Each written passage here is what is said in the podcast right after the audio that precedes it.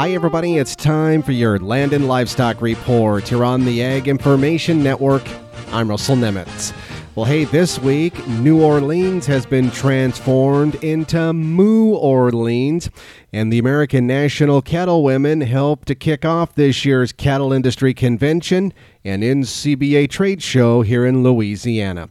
ANCW President Reba Mazik from Florida says they're proud to be celebrating their 70th anniversary this year of promoting beef, just like the original CowBelles and more we still stand on those three pillars that we were we were organized on, and that is beef education, promotion and development, and legislative. But now we go to Washington, D.C., and we represent some cattle producers because we are cattle producers ourselves, so many of us.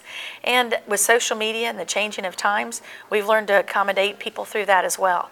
We just have been able to stay in our organization and do well because we're used to changing with what happens. And at the conclusion of their meetings this week here in New Orleans, Arizona's Pam Griffin will be installed as ANCW president for the coming year.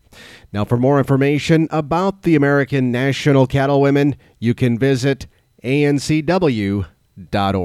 Certainly an integral part to the entire U.S. beef cattle industry.